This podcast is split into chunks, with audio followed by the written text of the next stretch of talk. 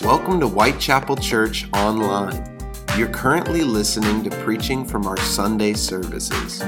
We believe that when the preaching happens, that collectively we're hearing the Word of God, and that God's Word has the power to change who we are. We also believe that God can meet you right where you're at, and that He has a word specifically for you. We hope that you enjoyed today's sermon, and we would love to have you at an in person service. Head over to whitechapelchurch.com to get more info. Enjoy the sermon and be blessed. Thank you, Pastor Michael, for your kind words. Um, I just want to take a moment uh, to just honor Pastor Michael here because um, the nice things that he said about us, well, they're true about him as well. We know, or I hope you know, that Pastor Michael, he, he sits with the Lord. Um, and Pastor Jordan and I, we get kind of a, a front row, or I guess a backstage seat to that, and get to have a lot of conversations with him. And I just want you, as the church, to know that our pastor sits with the Lord and he hears from him. And um, his heart for not only this church, but the church is so genuine and evident. Um, and I know that Jordan and I, we are so thankful for you and Melissa and Abby and Lucy. Your whole family has a special place in our heart. So we love you guys. So thank you. Yeah. um, I also feel like before I really start, I just want to point out how awesome was worship this morning we had four 14 year olds on stage, I'm sorry, three 14 year olds on stage, an 18 year old, and I've kind of gotten to see, now I'm not musical at all, I leave that to my husband, um, but I've gotten to kind of witness these young people grow in um, their skill and their talents, and the fact that they want to give those talents to God is, is just really inspiring. And so thank you guys for your willingness and the rest of the worship team as well. I don't want to overlook you guys, but for all the time that you guys put in. okay. So, Pastor Michael mentioned that we are to be a refuge of grace. And that's been over the last five weeks. If you can believe it, it's February, right?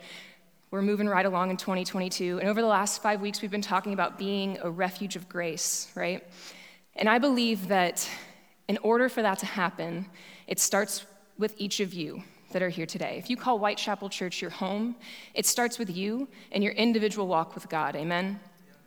So it starts with us, and that's what I really want to focus on today. I've simply named um, the sermon today, A Faith That Lasts.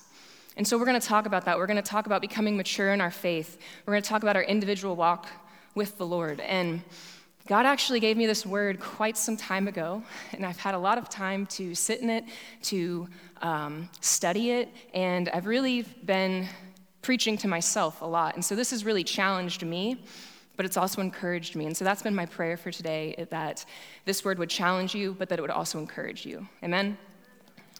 So we are going to be in Hebrews today, but before I dive in, I just want to say a quick prayer if that's all right with you guys. Um, Lord, thank you so much for today. Thank you for the awesome worship this morning, that we could just give you all the honor and praise that you deserve. Um, Lord, I pray that it wouldn't be me speaking this morning, but Holy Spirit, that you would just uh, be overflowing in this place, that you would be speaking through me, Lord. I pray that you would open our hearts to what you have to say to us this morning. Amen. All right, so we're going to be in Hebrews today. If you brought your Bibles and you want to follow along, we're going to be in he- the end of Hebrews 5 and then parts of Hebrews 6. So let's just uh, jump in here. We've, we need a little context before we read it. Um, we don't know who the author of Hebrews is, uh, we don't know for sure, but we do know that in this particular passage, he is talking to uh, Jesus believing Jews. Okay, so they've been converted, they, they love God, and this author, we're going to find out here in a minute that he has some concerns. So Hebrews 5 11 through 14 says, We have much to say about this, but it is hard to make it clear to you because you no longer try to understand. In fact, though by this time you ought to be teachers, you need someone to teach you the elementary truths of God's word all over again. You need milk, not solid food. Anyone who lives on milk, being still an infant, is not acquainted with the teaching about righteousness, but solid food is for the mature who, by constant use, have trained themselves to distinguish good from evil. So we immediately see the concern that he has, right? They should be teachers. So that tells us that they have um, believed in Jesus for quite some time now. But he tells us in that very first verse that they're no longer trying to understand and they need to be taught these elementary truths, the, the ABCs of their faith, if you will, all over again. Does anyone in here remember learning their ABCs? I know that was longer ago for some of us, not as long for others. But I remember when I learned my ABCs, right? I think I was in kindergarten, I was five years old, and I know I had to have driven my mother insane because we would be in the car and I would just sing my ABCs. And even worse than that, we were learning how to count to 100 and so I'd be like, Mom, listen, I can count to 100. And I would make her listen to me count to 100 in the car. And so I know that had to have driven her insane, but, but the ABCs, I'm 30 years old now, right? And if I, all I knew were my ABCs, that's not of much use to me. That's not as much use to you. That, that doesn't make sense, right? Like, I had to actually try, right? We see that they're not trying anymore to learn, they're not trying to understand. They're not striving after knowledge, but when you're young, you're excited. You're learning your ABCs. It's an exciting thing. You've never known it before. And now you take that knowledge and you progress it, right? We're all about progress.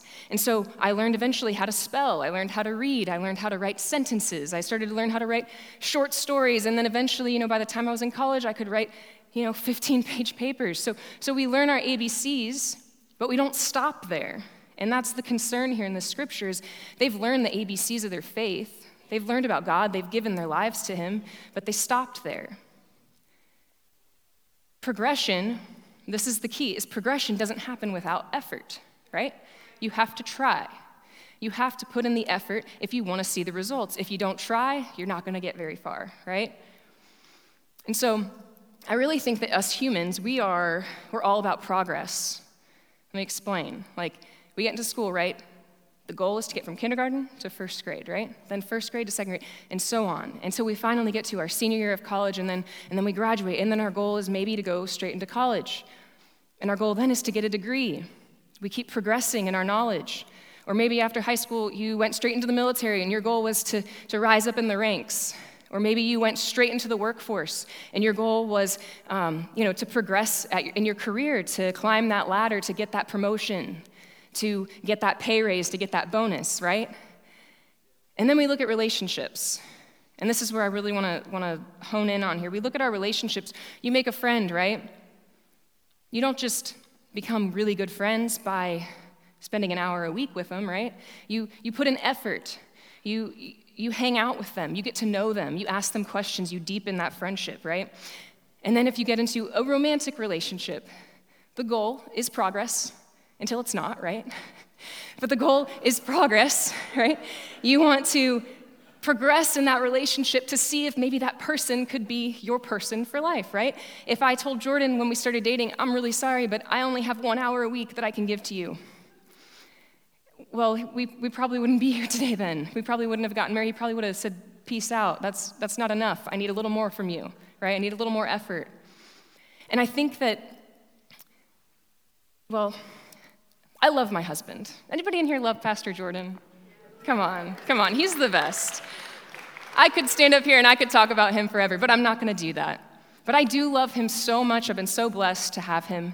And um, we're coming up on two years of marriage here, um, April 2nd.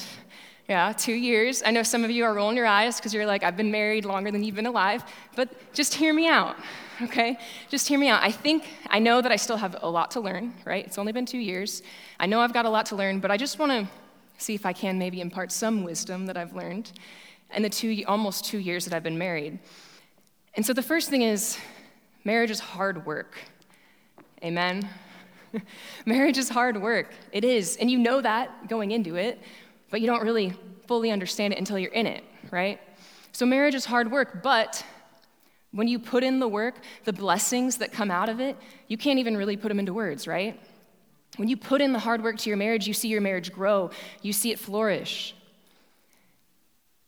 And so that's the first thing I've learned. The second thing is that I actually I don't really have to do something to hurt my marriage. I just have to do nothing, right? I don't have to do something. Now, of course, I could do something to hurt our marriage, but I think more times often than not, marriages get hurt because someone simply just stops trying. If tomorrow I decided that I was going to just stop communicating with my husband, if I was going to stop checking in on him, if I was going to stop, stop showing him that I care, if I was going to just stop trying, that's going to hurt him, that's going to hurt us, right? Pretty simple, we know this. I'm not preaching anything new, but I think that the reason this happens is we get this, this temptation of complacency in our, in our relationships, right? We get so comfortable that we start to get complacent and we start to stop trying. And may I suggest to you that we do the same thing in our relationship with God.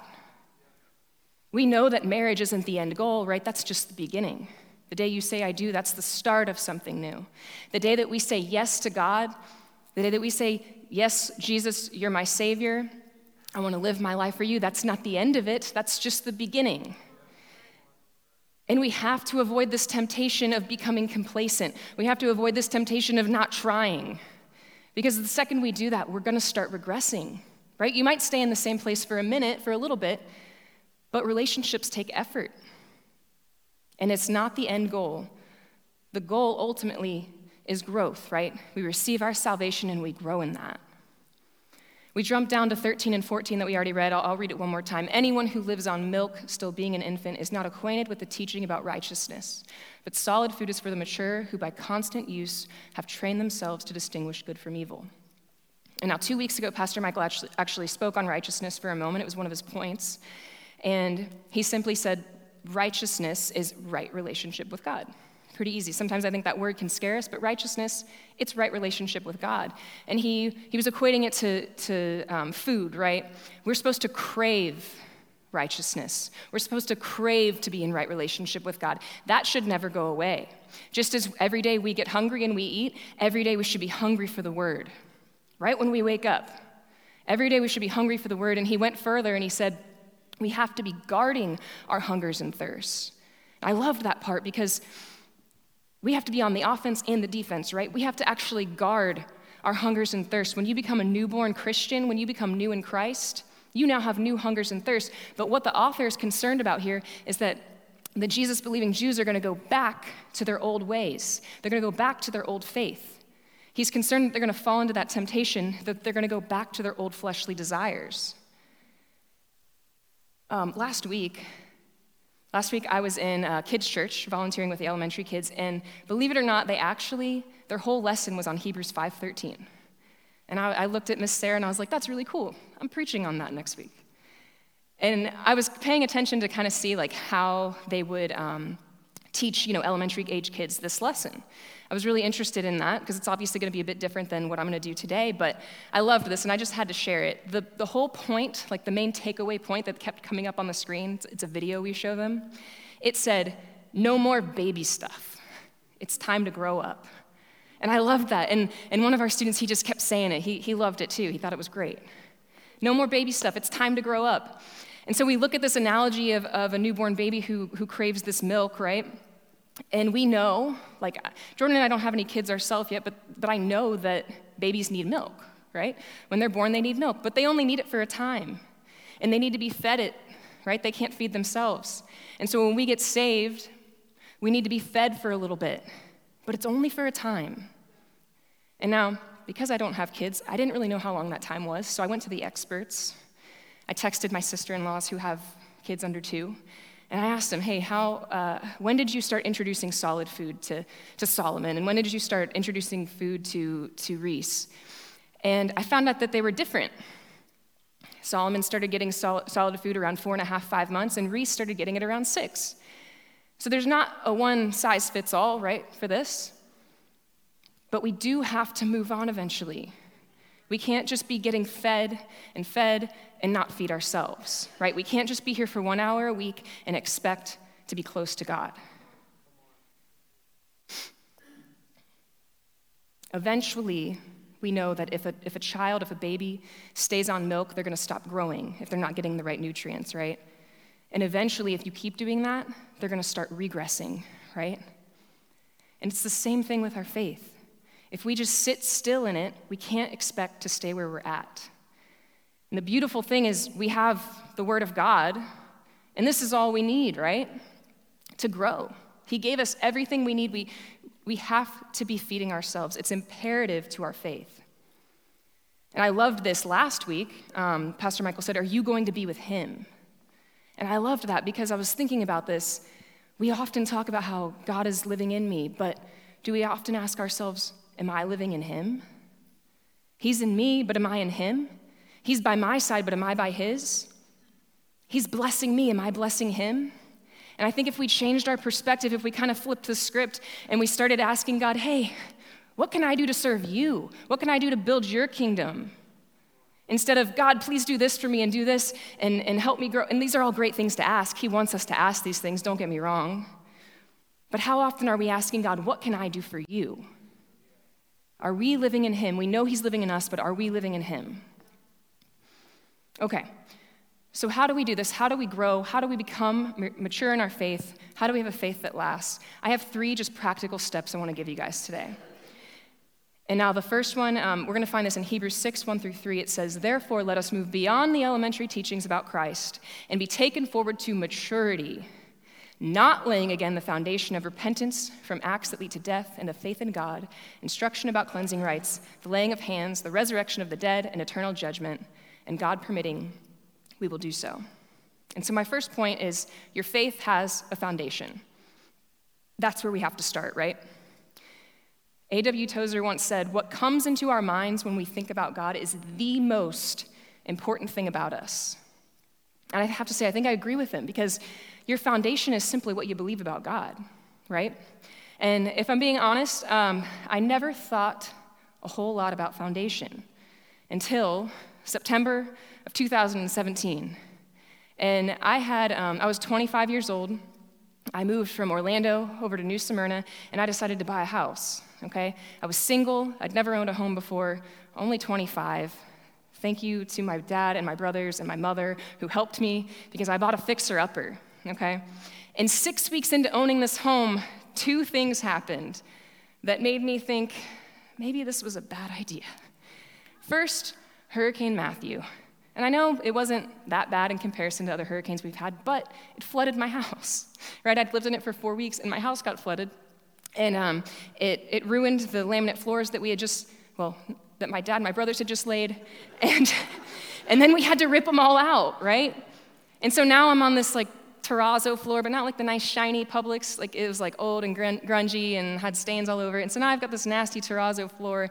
And about a week after that, I realized that every time I showered, the tub was filling up with water instead of draining. And so you know what the first thing I did was, right? Come on. I called my dad. I'm single, I'm 25, I've owned a home for six weeks, I have no idea what I'm doing. I call my dad, and luckily he, he is really good at all that stuff. God bless him, he's done so much for my house. And I'll spare you all of the details, but so long story short, we, they figure out okay, this is the problem. Here's the solution. My dad and my oldest brother, Brett, they were like, We're gonna come fix this for you for free. Again, amazing. And I never thought much about foundation until I came home not knowing what exactly they were going to do. I was just like, cool, thanks, yeah, fix it. I'll see you later. And so I came home, and so just keep in mind, I have a short video to show you, but before I do that, just keep in mind, I'm, remember, I'm 25, I'm single, I've owned a home for six weeks, um, and this is, this is what I walked into when I got home.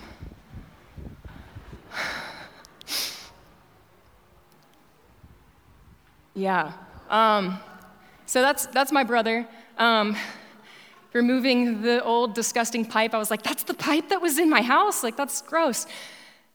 And I got home, and I'm not gonna lie, I was kind of like, what are you guys doing? Like, the issue is the pipe. Why is there a 10 foot hole in the middle of my house?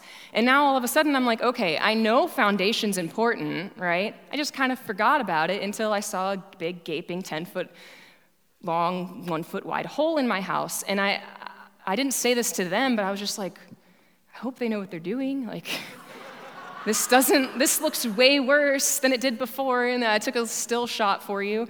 Um, but here's the point of that. So as I was preparing this sermon, I thought of this. And I think that obviously, I think I have another picture of what it looks like now. Yeah, so that's what it looks like now. And we didn't lay the tile on top of the hole, right? They filled the hole in. They replaced the pipe, they filled the hole in. We had to fix the foundation before we could start building on it. And as I was thinking about this, I thought, I would never leave my house with a 10 foot hole in it. But for so much of my own life, I walked around with holes and cracks all over my faith's foundation.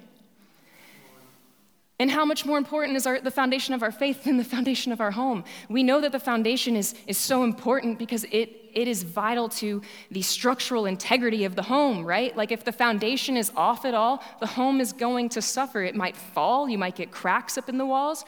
But if I wouldn't leave my own home like this, why would I do that with my faith's foundation? No one's ever laid, I love, I love what it says. It says, not laying again the foundation, right? No one's ever laid a foundation with the intent to lay it again. They lay it once and for all, right? And then they build upon it. They don't build next to it, they build upon it. And the foundation, it can't be forgotten like I forgot it.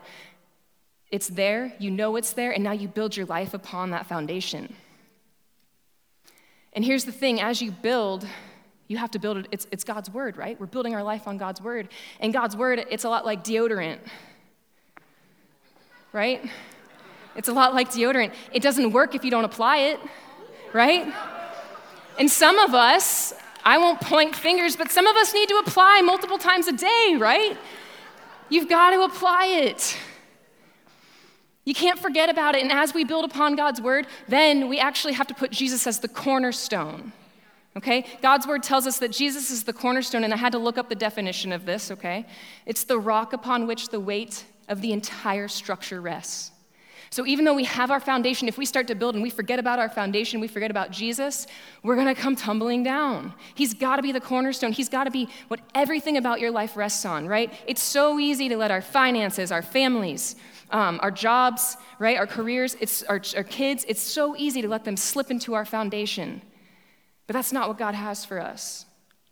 If we have anything in our foundation other than Jesus Christ, it's gonna come down at some point. It can't be 75% Jesus, it's got to be 100%.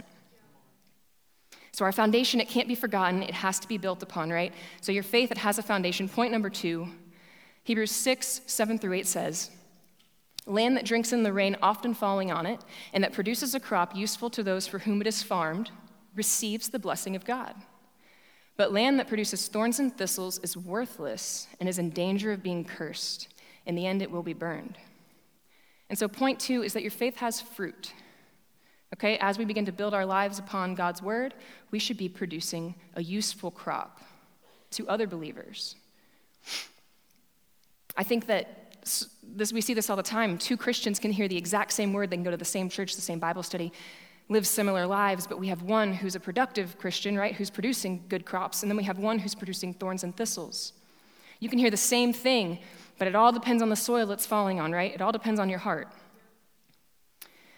And I think um, the reference here, where it says that uh, at the end, in the end it will be burned, the thorns and thistles, right?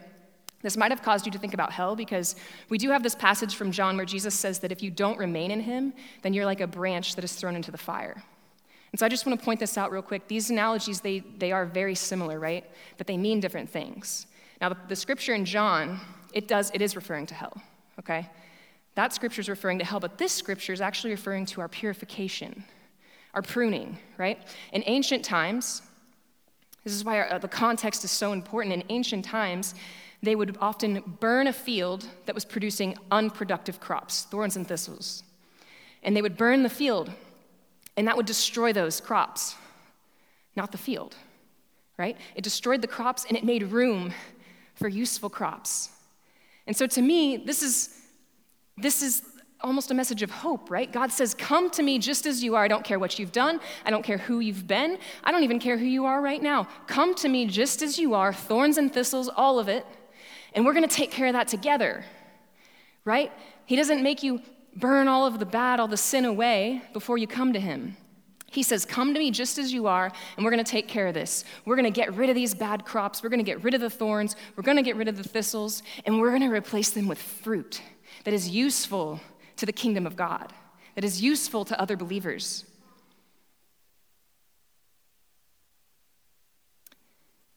It's burned away to make room for good crops.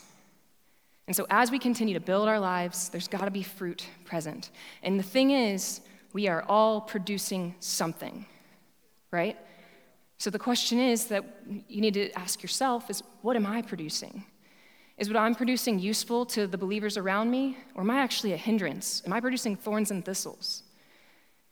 I think it's so important to continually be checking in on ourselves. James 2:8 says, "But someone will say, "You have faith, I have deeds. Show me your faith without deeds, and I will show you my faith by my deeds." There's a heavenly rain that is descending upon us, right? So what are we doing with it? We know that useful crops, they don't just happen, right? There is growth that has to happen before that. You don't plant a seed and then the next day it's there, right? There is a growth over time that happens. And I think that oftentimes when we pray and we ask for, for growth, we don't often associate it with growing pains. Does anybody remember middle school? Wasn't it the worst? Sorry for my middle schoolers in here. But it, for me, it was the worst. Um, I'm going to share a pretty embarrassing photo with you all. This is me uh, in seventh grade. I'm 13. As you can see, there were some real growing pains, right? I hadn't grown into my ears yet. Um, I was getting ready, uh, sun kissed. I don't know, I haven't had one of those in a while, but I hadn't. Um, I, I, was getting ready for a choir concert, and um, I thought, I guess, that just slicking my hair back was a good look. And, um, and I had braces, and those were painful, right? But there's actually more to the picture. If you can tell, this is actually half of a picture. If you go to the next one, there's the whole picture. Okay, I did get my friend's permission to use this. Um, her name is also Jordan. She's still my best friend to this day. But what you couldn't see in the first photo that you can see now is that I was also a giant. Okay? I was like 13, five foot five. I was always the tallest kid in my grade, right? And what you don't know is that Jordan, she was my tallest friend, right? That was my tallest friend. So I stuck out like a sore thumb and I absolutely hated it. I hated it. I've learned to love it. I'm, I'm still tall, right? But I grew four inches in one summer, right, to get to like 5'9, 5'10. And there were growing pains associated with that, right? But other than just the awkward, we can get off that now. Other than the awkward picture, right, there's growing pains that you go through in your life. Um, just figuring out who you are, right? As I went through high school, I was figuring out who I wanted to be, who God created me to be, what I wanted to do with my life. I went off to college, and man, I learned some really, really hard lessons. Or, I'm sorry, I learned some really great lessons, but I learned them the hard way, right? I learned these great lessons, but I learned them the hard way, but I wouldn't be who I am today without some of those lessons, right? I could share lots of stories. But the thing is, the best growth happens in the dirt and in the rain, right? The best growth happens in the dirt and the rain. And so, what is the dirt around you today? What is the rain falling on you today? I'm not trying to diminish what you're going through, but what I am saying is that there is an opportunity for growth there. It's what we do with it that matters. We can either choose to become bitter or better, right? And so when you have this dirt and this rain, instead of asking God, why, God, why me? How about we just ask Him, What are you trying to do in me? What can I do with this? How can I grow in this discomfort? How can I grow in this pain? How can I grow amongst all this dirt that's surrounding me? Our faith has to have fruit, and I know this for sure that all Christians have the same calling to be mature in their faith. Okay. Real quick, the last point. Hebrews 6:12 it says, "We do not want you to become lazy, but to imitate those who through faith and patience inherit what has been promised." And now this scripture he's primarily talking about Abraham and this to the to the Jesus believing Jews, but it made me think imitate, right? And it made me think, who am I imitating? Who am I imitating? And then I thought even further, which might be the better question is who is imitating me? Like, am I worth, am I someone worth imitating? Am I someone that I would want like my future children to imitate? I think it's an important question. And who we surround ourselves with is so important because your faith has friends. And your friends have got to be godly. Right? I'm not saying don't have any friends who aren't Christians, but your, your primary group, those people that you spend the most time with, it's got to be a godly community. If I were to ask you today, um, is there one person in your life who helped you come to know Christ? I think all of us probably had somebody just like that just pop into our head. Like, yeah, I remember that, that person. They showed me Christ. They helped me get saved. But what if I asked you, can you think of one person in your life that you have helped know Christ. We can think of who has helped us, but who have we helped? Are we pouring into those that are, that are spiritually younger than us, right? Just because someone might be 20 years older than you, they might be, they might be five years younger than you when it comes to their faith, right? And with our next generation, this it's something that's on my heart, something I'm passionate about. I, I serve as the campus pastor over at Warner. And our next generation, they need us, right? They need us. They need us to show them that being holy, that being righteous is something that's attainable. Because the world's not going to do it. The world's not going to do it. And, and, Pastor Michael said something the other day that really stuck with me. Um, forgive me if I say it wrong, but he said, Someone's going to win them over. Somebody's going to do it. So is it going to be the church or is it going to be the world? And it's up to us. We don't have to understand everyone to show them Christ's love. We just have to love them. We have to show them what a relationship with God looks like. And so I think it's essential that we are pouring into the next generation, that we're pouring into to our community, but also um, that we are surrounding ourselves with a godly community because that is essential to our growth. God created us for relationship, right? We were created by Him, for Him, and we were created to be in relationship with Him and others. And so we know it's important to our growth. I know it was super, super important to mine. So, who are you surrounding yourself with? So, those are my, my three steps. Your faith, it has foundation, right? We have to build our life on the word. Our faith has fruit, right? As we build, we should be producing a useful crop to those around us. And then your faith has friends. Who are you spending your time with? And so, as we close, um, I just want to say that if you're here this morning, just as we sang in that song, it's God's breath that's in your lungs, right? And so if you're here, His breath's in your lungs, which means that He's not done with you. I don't care how young you are, I don't care how old you are, God's not done with you yet. He has purpose for your life, He has plans for your life. You are still becoming. You have not yet, yet reached the goal, right? Not until we're with Him face to face. On this side of eternity, growth never stops.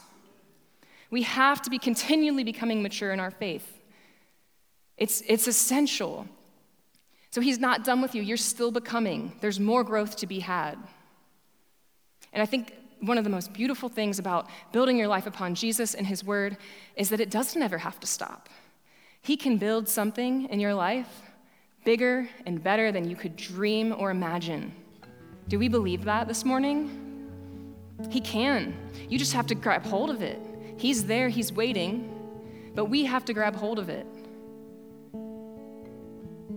So as we reflect here, we're going to sing. I love this song, Build My Life. We've, we've sang this a lot. But I want you to really look at the words, right? We're talking about building our life on a firm foundation, which we already know that's Jesus Christ. But let's take a look as we sing, as we praise God, let's take a look at our own lives and let's ask ourselves some questions, right? What is my foundation?